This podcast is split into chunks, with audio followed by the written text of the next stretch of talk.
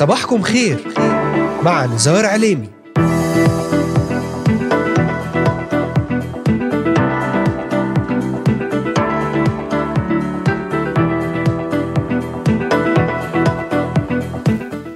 الثاني عشر من شهر ديسمبر للعام ألفين وثلاثة وعشرين. المستمعات والمستمعون صباح الخير، أهلا بكم في يوم جديد ومبارك ضمن الموسم الثاني من برنامج صباحكم خير. معكم على الهواء مباشرة نزار علمي من الأراضي المقدسة. أرحب بمستمعينا من الأراضي المقدسة ومن بلدان الشرق الأوسط وشمال أفريقيا، من سوريا، لبنان، مصر، تركيا، الأردن والعراق، ليبيا، اليمن، السعودية والكويت، ومستمعين من أستراليا، أمريكا، ألمانيا، كندا والسويد، والذين يتواصلون معنا ويتابعوننا على مختلف منصاتنا الاجتماعية لإذاعة صوت الأمل. أذكركم أنكم تستطيعون الاستماع إلينا ومتابعتنا من خلال تحميل تطبيق إذاعة صوت الأمل على هواتفكم النقالة بعنوان Voice of Hope Middle East، أو عن طريق مشاركتنا في قناتنا على اليوتيوب بالبحث عن إذاعة صوت الأمل في بث حي ومباشر، وأيضا من خلال تحميل تطبيق آي تيون والبحث عن Voice of Hope Middle East، ويمكنكم زيارة موقعنا الرسمي voice of hope dot com.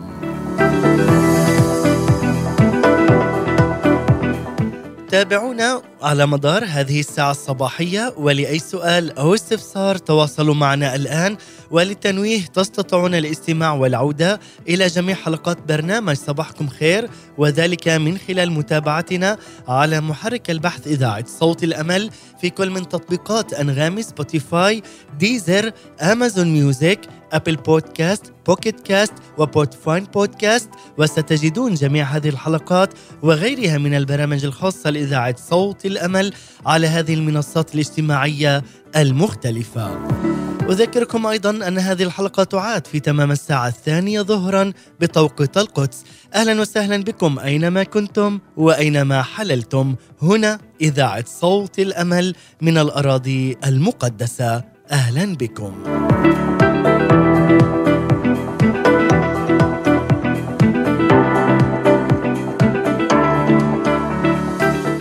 لنبدأ مع كل يوم جديد ونقول بهذه الصلاة الرائعة: أبي السماوي، أشكرك لأجل الزقاق الجديدة، الزقاق الجديدة التي توجدها فينا ولنا، توجدها لكي تملأنا بروحك القدوس بملء جديد، لكي تستخدمنا باستخدامات جديدة ومجيدة. كم نشتاق إلى ملئك، وكم تشتاق أنت أن تملأنا بروحك القدوس.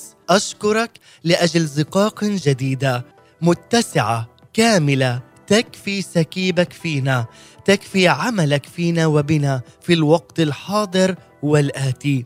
أشكرك لأجل مقابلاتك العظيمة معنا ولنا. نتطلع إلى المزيد من أن تقابلنا بمقابلات أعمق روحيا، وأن تتحد بنا ونتحد نحن بك اتحادا كاملا مقدسا.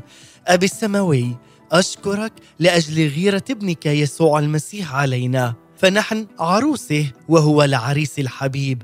أشكرك لأجل الروح القدس الذي يعمل فينا ليلا ونهارا لكي يجهزنا، يدربنا لنكون عروسا مجيدة لابنك يسوع المسيح، ككنيسة واحدة مقدسة، وكشعب واحد، كجسد واحد في المسيح يسوع. كم أشكرك لأجل عمل الروح القدس فينا الذي لا تقف أمامه أي صعاب ولا هضاب. كم أشكرك في هذا اليوم لأجل حبك العظيم لنا، المحبة القوية جدا كالموت. أبي السماوي، ها نحن بين يديك لتعمل الآن فينا وبنا ولأجلنا. ها نحن بين يديك بالزقاق الجديدة، املأنا كي تقابلنا بمقابلات إلهية عظيمة سماوية. نشتعل بالحب السماوي الإلهي لك. ها نحن بين يديك، استخدمنا كآلات بر بيدك العظيمة، ليس لشيء فينا لكن لأجل اسمك القدوس ووعودك الثمينة، كي نمتد أيضا في هذا اليوم بالبركة والحماية على حياتنا ولأجل امتداد ملكوتك العظيم.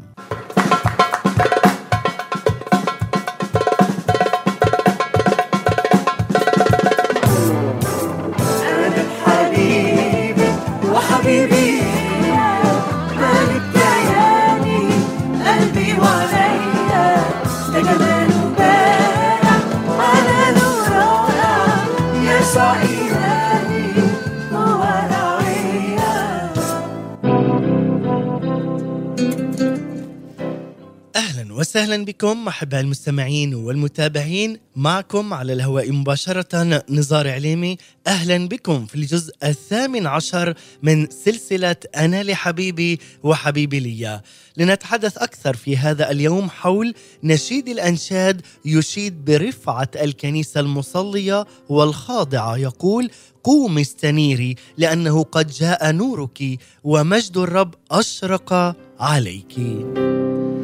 ترتكز رسالتنا في هذا اليوم على عدة آيات من الكتاب المقدس، وخاصة من سفر نشيد الانشاد الذي هو محور هذه الرسالة، وذلك من خلال هذه السلسلة بعنوان أنا لحبيبي وحبيبي لي، وذلك بعد أن انطلقنا معا بأجزائها المتتالية وصولا إلى الجزء السادس عشر، واختتمنا معا الإصحاح الخامس وتحدثنا به حول باقي صفات العريس وهو يسوع المسيح، قائلين: عروس نشيد الأنشاد في وصفها للعريس يسوع: طلعته كلبنان، فتى كالأرز، حلقه حلاوة وكله مشتهيات.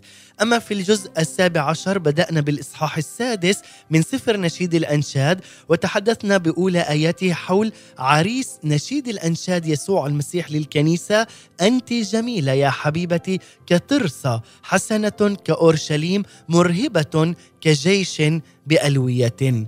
أما اليوم في الجزء الثامن عشر من سلسلة أنا لحبيبي وحبيبي لي سنكمل معا من الإصحاح السادس لكي نختتم به ونتحدث أكثر حول نشيد الأنشاد يشيد برفعة الكنيسة المصلية الخاضعة، قائلا: قومي استنيري لأنه قد جاء نورك ومجد الرب أشرق عليك.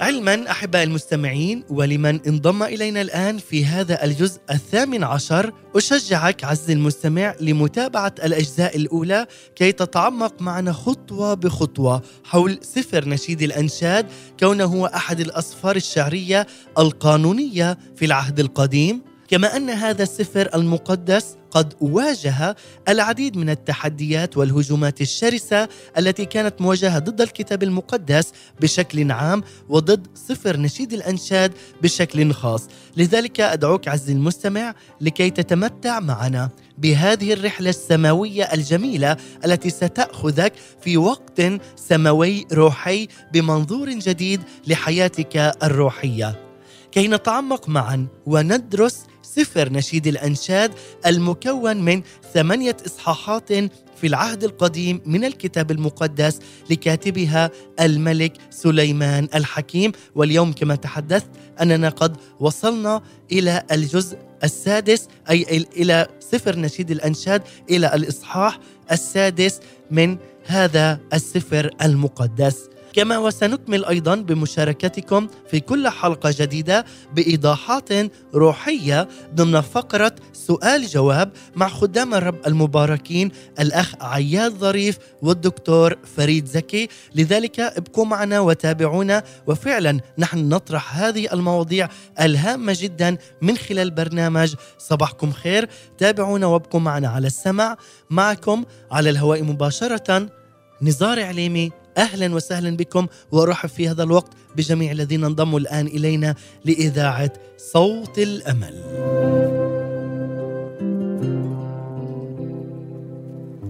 نعم أحبائي المستمعين والمتابعين، نبدأ اليوم في نهاية الإصحاح السادس لكي نختتم به. ماذا يقول في الإصحاح السادس وخاصة من الآية الثامنة والتاسعة؟ يقول: هن ستون ملكة وثمانون سرية وعذارى بلا عدد، واحدة هي حمامتي كاملتي، الوحيدة لأمها هي، عقيلة والدتها هي، رأتها البنات فطوبنها، الملكات والسراري فمدحنها.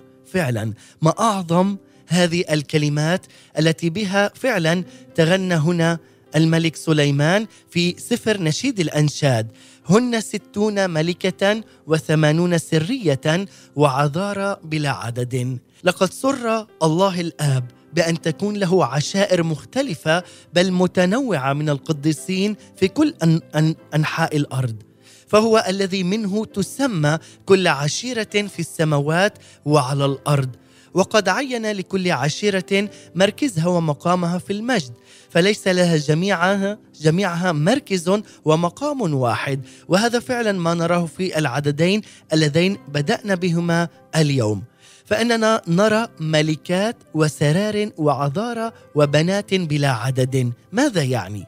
هنا يقول أنه ولا واحدة من هؤلاء لها المكان الفريد الذي فعلا للعروس، التي هي أيضا للكنيسة، لأن العروس هي الكنيسة وشعب الله المؤمن الخاضع للعريس وهو رب المجد يسوع المسيح. لذلك لا شك أن لكل منهن علاقة مباشرة بالمسيح، ولكن ليس لهن نفس المقام الرفيع الذي قال لها لحمامته الكاملة، أي التي لا دنس فيها، والبقية في يومها السعيد سيكون لها مركزها الفريد ومقامها المجيد الذي لا يسمو عليه سوى مركز ومقام الكنيسة المباركة الخاضعة في عيني وقلب المسيح له كل المجد.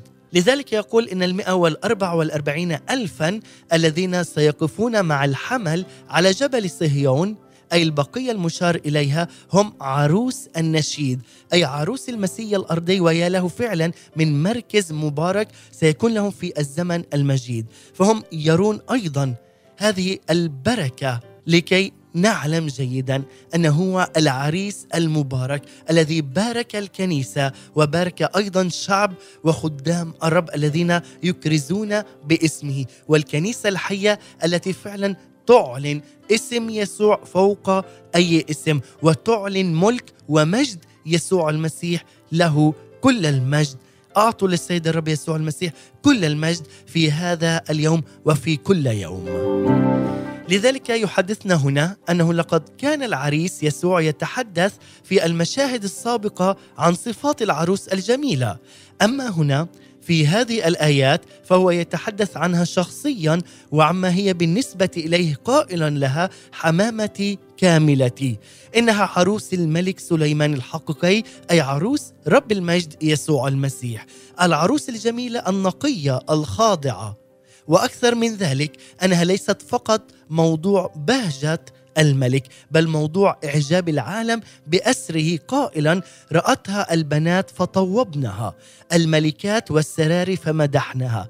فهي أي العروس الكنيسة يشرق عليها مجد الملك يسوع المسيح، مجد العريس وبجماله، فيرى جميع الأمم جمال هذا العريس من خلال الكنيسة التي تعلن اسم يهوه القدير، تعلن أنه هو ملك الملوك ورب الأرباب. وهذا أيضا تذكيرا لنا ما جاء أيضا في سفر حزقيال النبي قائلا وخرج لك اسم في الأمم لجمالك، لأنه كان كاملا ببهائي الذي جعلته عليك، يقول السيد الرب. وإن كانت أيضا هنا للبقية عروس المسيح هذه المكانة الفريدة، فإن للكنيسة الخاضعة والمصلية بكل يقين هنالك لها مكانة أسمى وأرفع روحيا.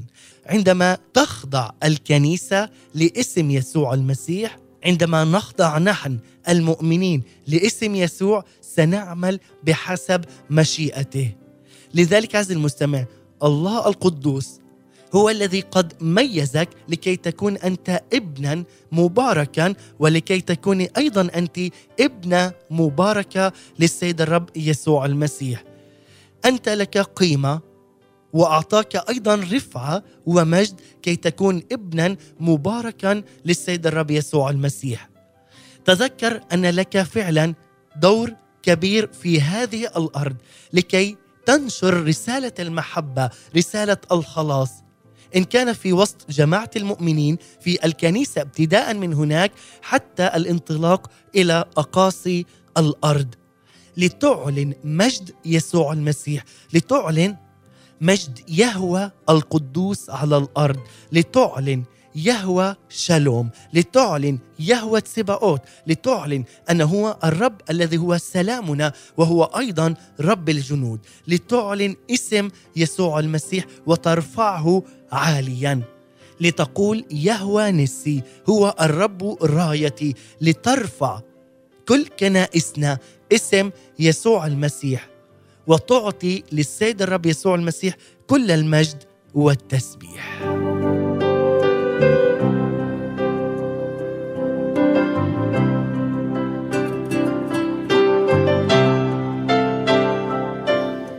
لذلك عز المستمع، هذه هي محبة المسيح فائقة المعرفة، إذ دعانا لكي نكون فعلا ضمن الكنيسة المفدية الخاضعة التي لها أقرب وأغلى مكان في قلب المسيح، الكنيسة التي هي جسده والتي لها جمال روحي لا يمكن أن يقارن به جمال أي عشيرة من عشائر آخرين. لذلك إدراكنا لهذا الحق الإلهي والخاص أيضا بمركز ومقام الكنيسة وإشراق نورها علينا لمقادتنا أيضا للسجود وأيضا للتعبد لاسم يسوع المسيح، لكي ننطلق بدءا من الكنيسة إلى العالم، لكي نكرز بالملك ملك الملوك ورب الأرباب يسوع المسيح.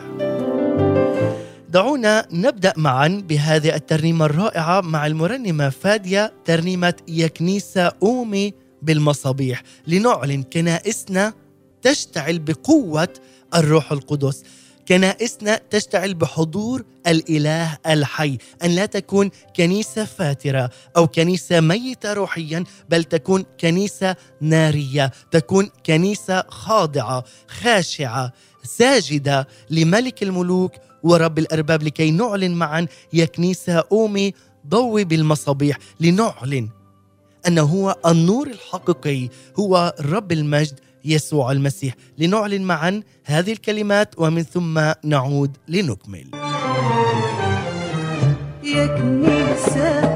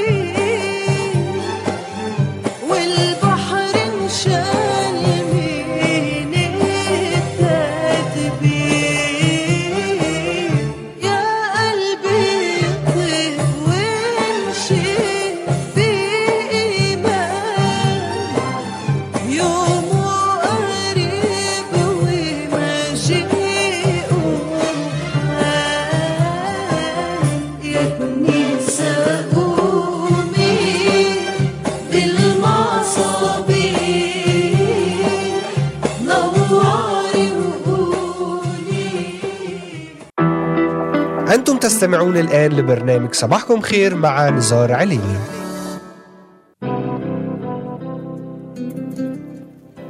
عودة من جديد لكم أحباء المستمعين والمتابعين بعد أن استمعنا لهذه الترنيمة الرائعة مع المرنمة فادية، يا كنيسة قومي بالمصابيح، عريسنا جاي ياخدنا إليه، ده جاي بمجده وبمجد أبيه، أي الله الآب له كل المجد.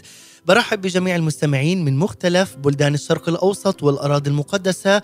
تحياتي للأخ زيد أندراوس وللأخ فادي نعوم وللأخت إيناس دكوار سمعان والياس مرجي ولكل المستمعين المباركين لإذاعة صوت الأمل.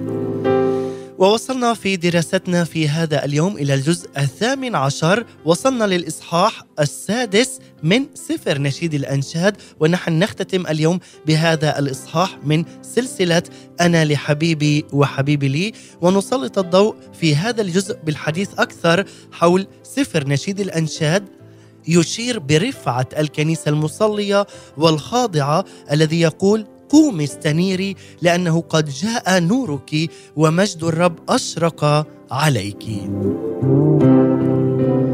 تحدثت قبل هذه الترنيمة حول الآية الثامنة والتاسعة من الإصحاح السادس، والآن دعونا نكمل بنفس الإصحاح وصولا إلى الآيتين العاشرة والحادية عشر، والتي تقول: من هي المشرفة مثل الصباح، جميلة كالقمر، طاهرة كالشمس، مرهبة كجيش بألوية.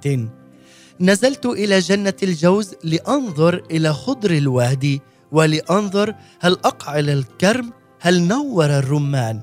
والآية العاشرة تقول هنا فعلا: من هي المشرفة مثل الصباح، جميلة كالقمر. ما أحلى وأجمل هذه الأوصاف للكنيسة.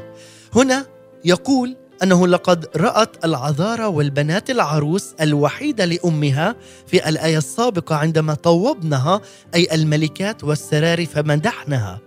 تتلخص هنا كلمات التطويب والمدح في قولهن من هي المشرفة مثل الصباح. هذه هي فعلا الصورة الجميلة التي يجب أن نظهر بها أمام العالم لمجد الله الآب، عندما قال أيضا في متى الإصحاح الخامس والعدد السادس عشر قائلا لكل واحد فينا: فليضئ نوركم هكذا قدام الناس لكي يروا أعمالكم الحسنة ويمجدوا أباكم الذي في السماوات. وكذلك أيضا كنائسنا تمجد الآب القدوس، تمجد الابن يسوع المسيح، وتعلن اسم يهوه القدير، تعلن وترفع هذا الاسم عاليا فوق كل كنيسة حية خاضعة ومصلية. لذلك أحبائي يجب أن نرى أمام الآخرين في نفس الأوصاف والصفات التي وصفها العريس للعروس، أي العريس يسوع المسيح للعروس الكنيسة. هنا يقول: من هي المشرفة مثل الصباح، أي أن الصورة التي ستظهر بها الكنيسة في المجد هي التي يجب أن تظهر بها روحيا وأدبيا هنا في هذا العالم. لذلك يتحدث الكثيرون من المسيحيين عن الكنيسة غير المنظورة، ولكن في الحقيقة لم يكن قصد الله أبدا أن تكون الكنيسة غير منظورة، لأنه إذا صارت الكنيسة كذلك أي غير منظورة للآخرين فهذا دليل على انحرافها وخرابها ورتابتها. وإنما يجب أن يرى صباح يوم الملكوت المجيد في العروس، أي في الكنيسة الخاضعة والمصلية، تكون من هنا بدءا من على هذه الأرض. وهذا ما قصده أيضا الرسول بطرس في كلامه عن نور النهار وطلوع كوكب الصبح المنير في قلوب المؤمنين. فإذا كان نور النهار قد أشرق فينا أي في المؤمنين وطلع كوكب الصبح في قلوبنا، فإننا نرى بصورة عملية بأننا أبناء نهار، أبناء الملكوت، أبناء رب المجد يسوع المسيح. فواجبنا من هنا أن تكون لنا في حياتنا وفي سلوكنا العملي والعلني صفات النهار، وأيضا تكون لنا صفات النور، لأننا نحمل صفات وسمات الملك الذي نتبعه، ونحن نتبع ملك الملوك ورب الأرباب يسوع المسيح، وإحدى صفاته العظيمة هو حامل النور. وفعلا كي تكون ابنا حقيقيا وحامل لهذا النور عليك أن تخضع لملك الملوك ورب الأرباب يسوع المسيح لكي تحمل هذه الصفات العظيمة والسمات العظيمة التي منحك إياها يسوع المسيح من خلال صلبه وموته وقيامته، لكي نصبح فعلا أبناء مباركين، أبناء للملكوت. نحن أبناء النور ولسنا أبناء الظلمة، ولسنا أيضا أبناء الليل، لأننا قد أصبحنا نور على منارة، لأننا اتجهنا نحو النور الذي أنار عقولنا وقلوبنا بمجد الله الآب القدوس.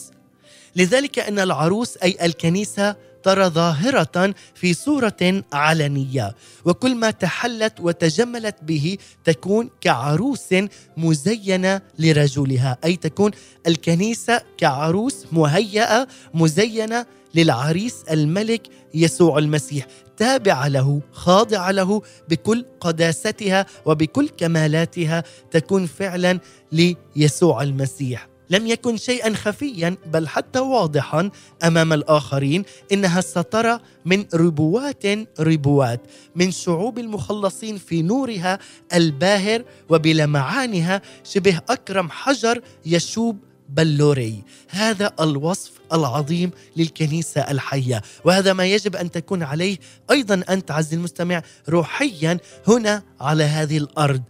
يجب أن ترى وقد انعكس عليها بهاء المسيح، ينعكس عليك أيضا بهاء ومجد المسيح، ويكون للكنيسة مجد الله الكامل والحي.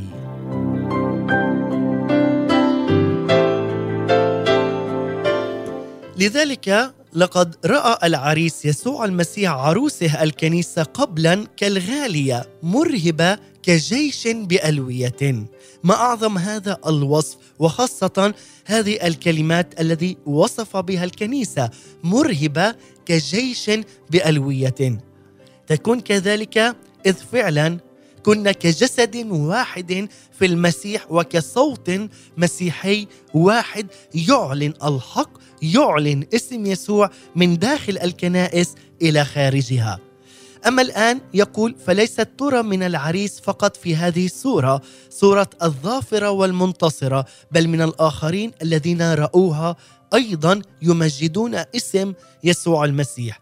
إنها تظهر بصورة علنية كالظافرة، ولذلك وصفها مرهبة كجيش بألوية، أي غالبة ومنتصرة على أعدائها، مرهبة كجيش أي كجماعة جيوش. فعلا نحن المؤمنين نكون غالبين ومنتصرين، لأن اسم يسوع المسيح هو أيضا الاسم الغالب والمنتصر. عندما نحمل صفات وسمات المسيح نحملها كلها، أي نكون غالبين، منتصرين، مباركين، قديسين. فعلا هذه الأوصاف أيضا على شبه هذا الملك الذي نتبعه وهو يسوع المسيح. هو الذي أتاح لنا هذه الصورة لكي نشابه صورة ابنه يسوع المسيح. لذلك فلا ترى الكنيسة كالضعيفة أو حتى المنهزمة، لأنها أصبحت كجيش بألوية، أي كجيش المسيح الظافر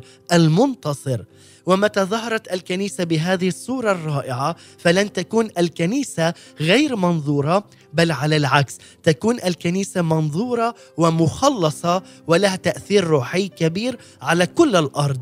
يكون هذا بقوة إعلان اسم يسوع المسيح، بقوة إعلان يهوه القدير رب المجد ملك الملوك ورب الأرباب. عندما يعلن ويطلق اسم يسوع داخل كنائسنا ويسبح لاسم يسوع المسيح، يكون هنالك تعاملات وتحرك لقوة الروح القدس وسط الكنيسة ووسط المؤمنين. لذلك يقول: من هي المشرقة مثل الصباح. نرى هنا سبط يهوذا الذي طلع منه ربنا محاطا بذات النور والمجد، حيث نقرأ عن المرأة المتسربلة بالشمس والقمر تحت رجليها وعلى رأسها إكليل من اثني عشر كوكبا، أي أن مجد الاثني عشر سبطا ممثل في السبط الملكي، كما أن هذه الأجرام السماوية تشير أيضا إلى الثبات، كما قيل في سفر المزامير: مرة حلفت بقدسي أني لا أكذب لداود، نسله إلى الدهر يكون وكرسيه كالشمس أمامي، مثل القمر يثبت إلى الدهر، والشاهد في السماء أمين. هو الشاهد الذي في السماء هو أمين، هو الجالس على الكروبيم، هو إله المجد رب المجد يسوع المسيح. فعلا ما أمجد اسمه، هذا الذي سيحدث تغييرا عظيما في كنائسنا وفي أيضا المؤمنين عند إعلان وإطلاق اسم يسوع المسيح، الذي به يخلص ويرفع ويعطي أيضا كل البركة لمن يحيي ويقول اسم يسوع المسيح في كنائسنا.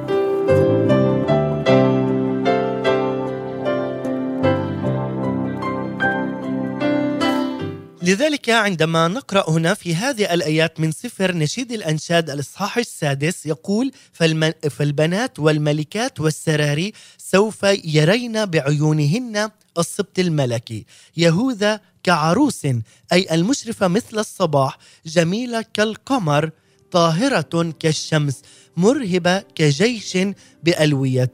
إنها ستكون موضع إعجاب شامل وكامل عندما تشرق شمس البر والشفاء في أجنحتها. عندئذ يتم الوعد القديم: أوصلنا لابن داود. وعندئذ تسمع العروس أي الكنيسة القول: قومي استنيري، لأنه قد جاء نورك ومجد الرب أشرق عليك. إنه ها هي الظلمة تغطي الأرض والظلام الدامس الأمم، أما عليك فيشرق الرب ومجده عليك يرى، فتسير الأمم في نورك والملوك في ضياء إشراقك.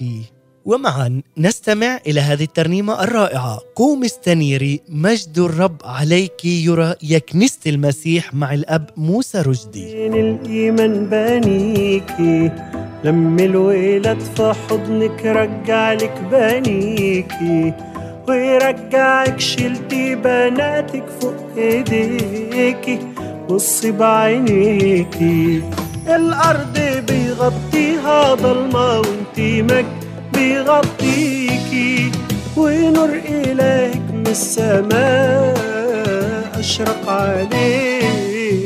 ومستنيري ومستنيري نورك جه، ومستنيري مش نور جاي من الشمس أو جاي من القمر، ده نور إلهك نور أبدي ربك قمر، جوه الظلام هتنوري وهتثمري وهتكتري، مجده يرى عليك يا كنيسة المسيح، بس نوحوها يفرحوا وبالتسبيح هتبشري يا عالية كل الأمم في نورها سيري.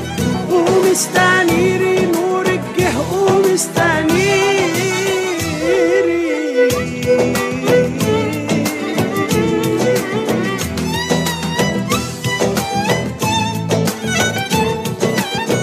زينتك إلهك والجمال دايما ماليكي، وغير إلهك في الوجود أبدا ماليكي، ما بيتشغلش عنك شاغل نفسه بيكي. بصي بعينيكي حارسك ومش ممكن يضرك أي حد أو يأذيكي، حتى الجحيم أبواب ما تقواش عليكي، مجده يرى عليك يا كنيسة المسيح، ناس نوحوها يفرحوا وبالتسبيح هتبشري يا عالية كل الأمم في نورها سيري. ومستنيري نورك جه، ومستنيري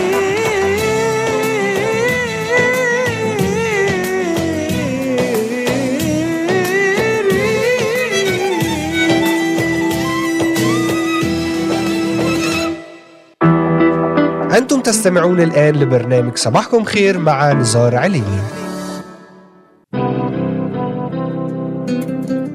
عودة من جديد لكم بعد هذه الترنيمة الرائعة مع الأب موسى رشدي. قوم مستنيري مجد عليك يرى يا كنيسة المسيح، فعلا لنعلن مجد السيد الرب يسوع المسيح على كل كنائسنا، لنعلن مجد يهوى القدير، نعلن مجد يهوى القدوس ليشرق بمجده ويرى هذا المجد وسط كنائسنا وأيضا وسط المؤمنين. لنكمل الآن أحبائي ونختتم معا بالجزء الثامن عشر، ووصلنا إلى نهاية الإصحاح السادس من سفر نشيد الانشاد ضمن سلسلة أنا لحبيبي وحبيبي لي، ونسلط الضوء اليوم في هذا الجزء بالحديث أكثر حول نشيد الانشاد يشيد برفعة الكنيسة المصلية والخاضعة. قومي استنيري لأنه قد جاء نورك ومجد الرب أشرق عليك. وقبل أن نختتم بالإصحاح السادس بالآيتين الثانية عشر والثالثة عشر، دعونا الآن ننتقل لفقرة سؤال جواب على سفر نشيد الأنشاد، واليوم نكمل مع خدام الرب المباركين الأخ عياد ظريف والدكتور فريد زكي، وماذا قال ختاما بالإصحاح السادس من سفر نشيد الأنشاد. لنستمع ومن ثم نعود لنختتم.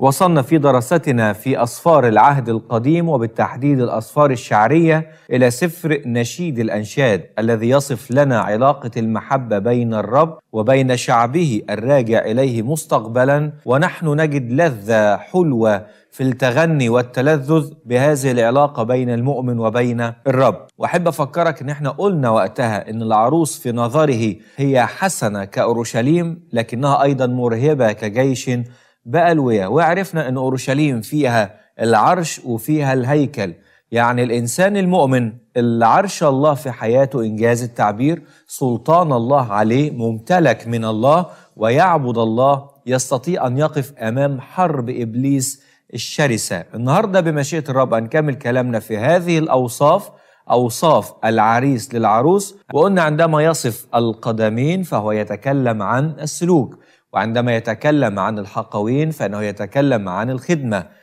عندما يتكلم عن البطن يتكلم عن الأحشاء والباطن غير الظاهر، عندما يتكلم عن اليدين فهو يتكلم عن الأفعال والأعمال، عندما يتكلم عن العنق فهو يريد أن يتكلم عن الإرادة التي لا تحنى لغير الرب، عندما يتكلم عن الشفتين فهو يتكلم عن الكلام، إنتاج الشفتين، عندما يتكلم عن العينين يتكلم عن البصيرة، عندما يتكلم عن الأنف يتكلم عن التمييز والشم، عندما يتكلم عن الرأس يتكلم عن الأفكار، وعندما يتكلم عن الشعر يتكلم عن الخضوع.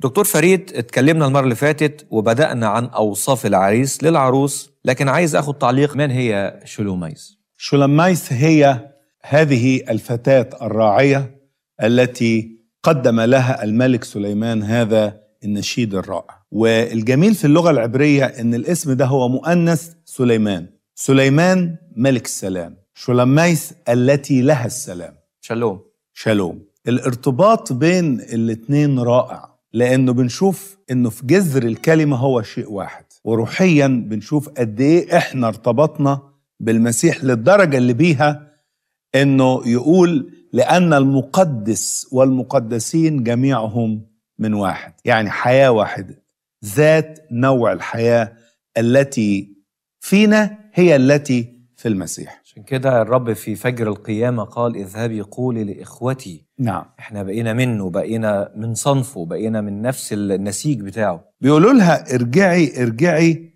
فننظر إليك. دي كلمة جميلة أو ننظر إليك، يعني لما نكون بالوضع الحلو بتاع عدد عشرة، المواصفات الأربعة، الناس بتقول لنا انتوا مستخبيين ليه؟ عايزين نتفرج عليكم. فيها تحريض للمؤمنين. لما تكون حياتك يا مؤمن بتعكس المسيح، ما تتكسفش انك انت في كل المجتمعات اللي توجد فيها ان انت تظهر سجايا المسيح وصفاته. اتقال عن بطرس ويوحنا لما شافوا رؤساء الكهنة مجاهرتهم باسم يسوع عرفا انهما كانا مع يسوع، واحنا محتاجين للأمر ده. ده الوصف الثالث للعروس، يعني هي اتوصفت في أصحاح أربعة هو وصفها، وتوصفت مرة تاني في أصحاح ستة، وده الوصف الثالث والأخير. لكن لما نقارن الثلاث أوصاف نجد إن في زيادة في كل مرة. طيب، صفة جديدة أضيفت، المعنى إنها بتنضج، بتتقدم نمو روحيا. الدرس اللي نتعلمه من دي إننا مدعوون إلى أن نبلغ إلى قياس قامة ملء المسيح، أن نتقدم في النمو الروحي زي عائلة الله المذكورة في يوحنا الأولى اثنين، من أطفال صغار إلى أحداث شباب إلى آباء.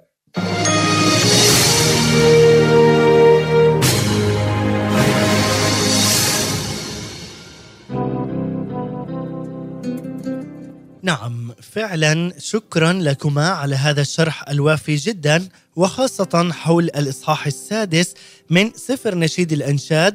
ويؤكدان هنا على كلمة أو عبارة شولميث، هي عروس سليمان الحكيم التي كتب لها هذه القصيدة الشعرية، مشبها إياها بعلاقة المسيح العريس بعروسه أي الكنيسة. واسم شولميث أتى هنا بالمؤنث، ولكلمة شالوم أي سلام المشتق منها اسم سليمان الحكيم، فشولميث معناها التي لها سلام. وهنا يقول أيضا واصفا أي سلام على إسرائيل، سلام على الكنيسة، سلام أيضا على الشعب الرب المبارك. يختتم هنا الإصحاح السادس بهاتين الآيتين الثاني عشر والثالث عشر، يقول فلم أشعر إلا وقد جعلتني نفسي بين مركبات قوم شريف، ارجعي ارجعي يا شولميث، ارجعي ارجعي فننظر إليك. ماذا ترون في شولميث مثل رقص صفين. يقول هنا في الآية الثانية عشر فلم أشعر إلا وقد جعلتني نفسي بين مركبات قوم شريف. هنا يقول أنه رب المجد يسوع المسيح قد نزل مرة واحدة من السماء إلى الأرض لعله يجد ثمرا روحيا في شعبه، ولكن بكل أسف وحزن البعض قد رفضوه، أي رفضوا الملك العظيم القدوس البار الذي جاء من أعلى سماء إلى أرضنا كي يخلص البشرية. إلى خاصته جاء وخاصته لم تقبله. نعم، لقد أرسل الله ابنه الوحيد الحبيب يسوع المسيح إلى كرمه ليأخذ أثماره، ولكن البعض أخذوا ذلك الابن وأخرجوه، صلبوه وأهانوه، فجلبوا على أنفسهم قضاء مروعا.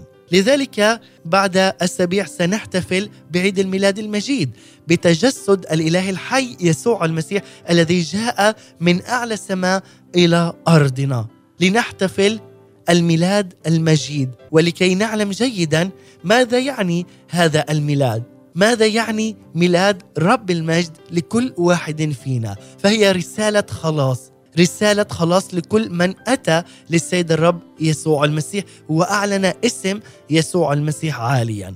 هنا يقول لنا في هذه الآيات: أنا ما أعجب محبة الرب ونعمته وطول أناته على جميع الشعوب التي رفضت المسيح مخلصا لها. ولكن أحباء المستمعين، ما زال حتى هذا اليوم باب الرحمة والعودة إلى السيد الرب يسوع المسيح، هذا الباب ما زال مفتوحا، ولكن في حال تم إغلاق هذا الباب وجاء المسيح مرة ثانية وأخيرة سيكون مجيئه للدينونة، كما جاء في المرة الأولى لكي يخلص، وفي المرة الثانية والأخيرة يأتي كالديان. أنت اليوم عليك أن تختار، تريد أن تعيش الحياة الأبدية وتبقى مع المسيح إلى الأبد؟ تعال اليوم واختار الطريق الصحيح الذي هو الطريق والحق والحياة، هو الألف والياء، هو البداية والنهاية. تعال اليوم واختار طريق الحق يسوع المسيح، عليك أن تعرفه الآن كالمخلص الحنان، وأتمنى أن لا تعرفه كالديان. لذلك أن تأتي الآن بكامل وعيك وإرادتك الكاملة، أن تأتي وتعلن اسم يسوع المسيح على حياتك، أن تسير بهذه الطريق لكي تصل فعلا إلى الحياة الأبدية من خلال إعلانك أن يسوع المسيح هو ربا ومخلصا لحياتك.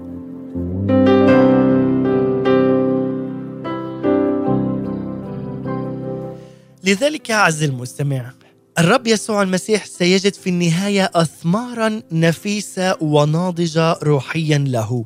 عندئذ يتم القول: من تعب نفسه يرى ويشبع، وعبد البار بمعرفته يبرر كثيرين. يا له من مشهد رائع ومبارك، إنه ليس مشهد البرية برمانها المحرقة، بل منظر جنة مثمرة وقد أقعلت كرومها ونور رمانها. إنها ثمار النعمة الغنية الإلهية، ثمار نعمته الصابرة التي يبتهج بها قلبه ويمتلئ إعجابا بها. هو يحبك محبة كبيرة وعظيمة عز المستمع، وكأنه يؤخذ مدهوشا من ذاك المشهد فتحمله محبة عظيمة جدا لك. شعبه المنتدب للخدمة، شعبه القوم الشريف، إليه يتجه بمركبات مسرعة كمركبات عمينداب، قائلا هنا: فلم أشعر إلا وقد جعلتني نفسي بين مركبات قوم شريف، أو مثل مركبات عمينداب، أو أجلستني نفسي على مركبات شعبي المنتدب. ماذا يعني؟ يا له من مشهد عجيب ووصف رائع أن نرى قلب الرب يتحرك بهذه الصورة العظيمة تجاه كنيسته وتجاه شعبه الذي أحبه للمنتهى. للعلم أن كلمة قوم شريف أو عمينداب أي شعب المنتدب، أي شعبي الكامل العامل مشيئتي بسرور. كل من يعمل مشيئة يسوع المسيح من كل القلب بسرور، إن كان في الخدمة أو حتى في الترنيم أو حتى في أي شيء يخدم به اسم يسوع المسيح، أي شعبي العامل مشيئتي بكل فرح وبكل سرور. وختاما أقول: أننا نحن نعلم أن ربنا يسوع المسيح كان في أيام جسده هنا على الأرض محتقرا ومخذولا من الناس، لكنه حي بقوة الله، أي بقوة الله الآب، وذلك بالقيامة من الأموات. وعندما يرى الرب أن الكرم بدأ بالنضوج الروحي وأن الرمان قد نور، أي يرى أن الحياة قد بدأت تدب في شعبه، الحياة الروحية، وقد يصبح أن يعرفوا الإله الحي يسوع المسيح. عندئذ يكون الوقت المشار إليه في سفر المزامير قائلا: قال الرب لربي اجلس عن يميني حتى أضع أعدائك موطئا لقدميك. يقول أيضا: يرسل الرب قضيب عزك من صهيون، تسلط في وسط أعدائك، شعبك منتدب في يوم قوتك، في زينة مقدسة من رحم الفجر، لك طل حداثة حداثتك. إن الرب يسوع المسيح ينظر في الزمان الحاضر الآتي إلى دائرة الاعتراف المسيحي الواسعة ليرى هل هناك فعلا قلوب محبة له. له المجد، يقدر كل التقدير بالعواطف أيضا المتعلقة به، فهو يتطلع ليرى مؤمنا بروح منتدبة كما قلنا، أي بروح عاملة لكي تعمل بمشيئته، مؤمنا متأهبا ومستعدا لخدمته ولعمل أيضا إرادته. ومتى وجد مؤمنون بهذه الصورة الجميلة فإنهم يكونون كمركبات قوم شريف، ويلهم من سرور وفرح لقلب الله الآب، إذ يرى شعبا منتدبا كاملا خاضعا للسيد الرب يسوع المسيح. فإذا ما كان القديسون محبين للرب حقا وكانوا متأهبين لعمل المشيئة الإلهية، فإنه فعلا يقول مركبات قوم شريف يستطيع أن يعمل بهم ويكون معهم ولأجلهم. هو الإله الحي الذي لا ولن يتركك، الذي أحبنا للمنتهى. لذلك عزيزي المستمع، تعال اليوم واعلن معنا هذه الكلمات، وختاما بالآية الثالثة عشر التي تقول: ارجعي ارجعي يا شولميث، ارجعي ارجعي فننظر إليك. ماذا ترون في شولميث؟ مثل رقص صفين. بالنسبة هنا لعبارة مثل رقص صفين، أي مثل جماعة من جيشين، أو مثل محنايم، أي جيشين صفين من الملائكة الذين يخدمون اسم يسوع المسيح. لذلك يقول هنا: ارجعي، أي عودي. هذه هي الدعوة الموجهة إلى العروس، أي الكنيسة والمؤمنين. ويتكرر هذا النداء ارجعي أربع مرات في ذات الآية، الأمر الذي يدل على أهمية هذه الدعوة. ارجعي ارجعي يا شولميث، ارجعي ارجعي فننظر إليك. ويبدو من هذا أن العروس لم تكن ظاهرة أو منظورة كما تحدثنا سابقا، لذا تناشد هنا العذارى بأن ترجع وتعود الكنيسة لكي يستطيعنا أن يرينا جمال الكنيسة من خلال تأثير وجمال العريس يسوع المسيح. فننظر إليك يقول، فقد كانت كأنها بعيدة عن المشهد أو المكان اللائق بها، لذلك يطلب إليها بإلحاح أن تعود لكي يستطاع رؤيتها من بعيد أو حتى من قريب. هذا أيضا التطبيق على كنائسنا يكون، ونصلي فعلا أن تكون كنائسنا مباركة تعلن اسم يسوع المسيح، أن ترى فيها جمال الرب يسوع المسيح، أن ترى فيها نعمة الإله الحي يسوع المسيح، أن ترى أيضا فيها البركة والنعمة الإلهية. هو يسوع الذي يجمعنا، هو يسوع المسيح الذي يريدنا أن نكون كجسد واحد في المسيح يسوع وبرسالة واحدة، وهي رسالة المحبة ورسالة الخلاص. هذا هو الإله الحي، هذا هو رب المجد، يريد من كل الكنائس أن تعلن مجد يهوه القدير، أن تكون مرئية ومنظورة لكل العالم بمجدها وبجمالها وبقوتها من خلال إعلان وإطلاق اسم يسوع المسيح.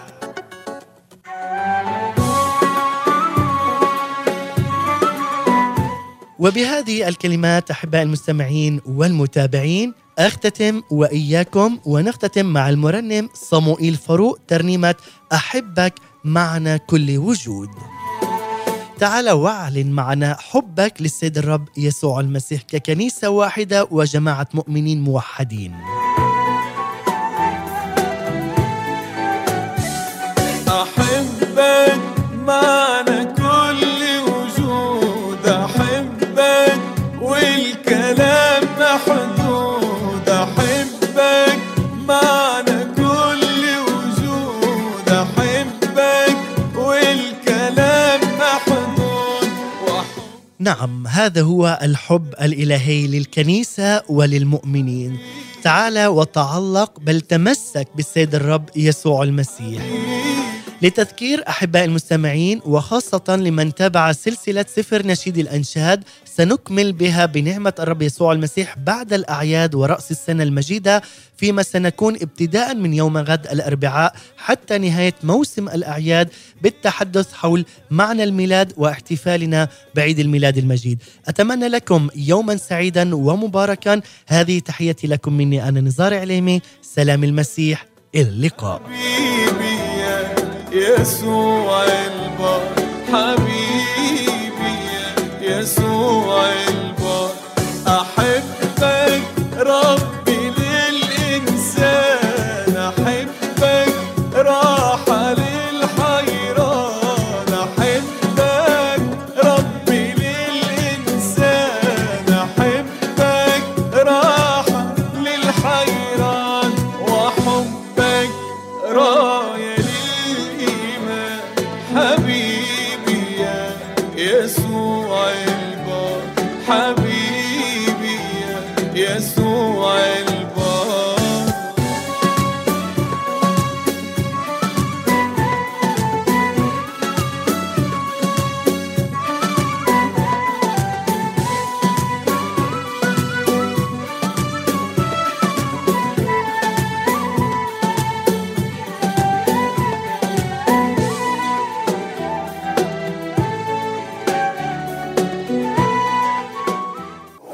دعوا الأولاد يأتون إلي ولا تمنعوهم، لأن لمثل هؤلاء ملكوت السماوات. هكذا قال يسوع. Jesus said, "Let the little children come to me, and do not hinder them, for the kingdom of heaven belongs to such as these." إذاعة صوت الأمل. The Voice of Hope.